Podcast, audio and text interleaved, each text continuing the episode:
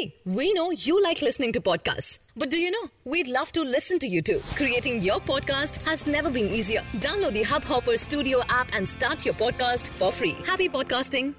नमस्कार दोस्तों hub hopper में आपका स्वागत है हब हॉपर इंटरनेट पर कंटेंट के लिए सबसे बड़ी मोबाइल एप्लीकेशन है आज की देश और दुनिया की प्रमुख खबरें कुछ इस प्रकार हैं बर्थडे के दिन उत्तर कोरिया के तानाशाह किंग जोंग युंग मंगलवार को चीन के दौरे पर पत्नी के साथ रवाना हुए।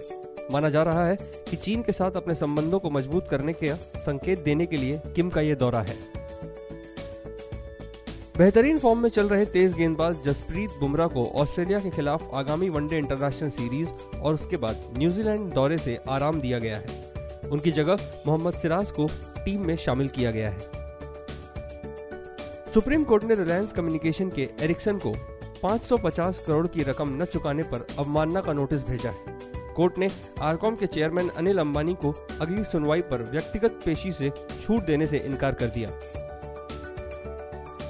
Reserve Bank of India, RBI ने डिजिटल पेमेंट को बेहतर तरीके से देश में लागू करने और बढ़ाने के लिए कमेटी बनाई है। नंदन नीलेकनी को इस कमेटी का चेयरमैन नियुक्त किया गया है। उनकी अध्यक्षता में कमेटी को 90 दिनों के अंदर अपनी रिपोर्ट सौंपनी है।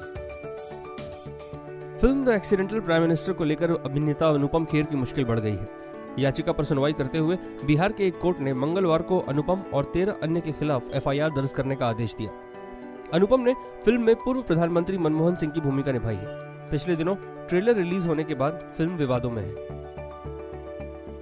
आज के लिए इतना ही। हमें आशा है कि आपको यह पॉडकास्ट पसंद आया होगा। आज के विषय पर अगर आपके कुछ विचार हैं तो हमें ज़रूर बताएँ।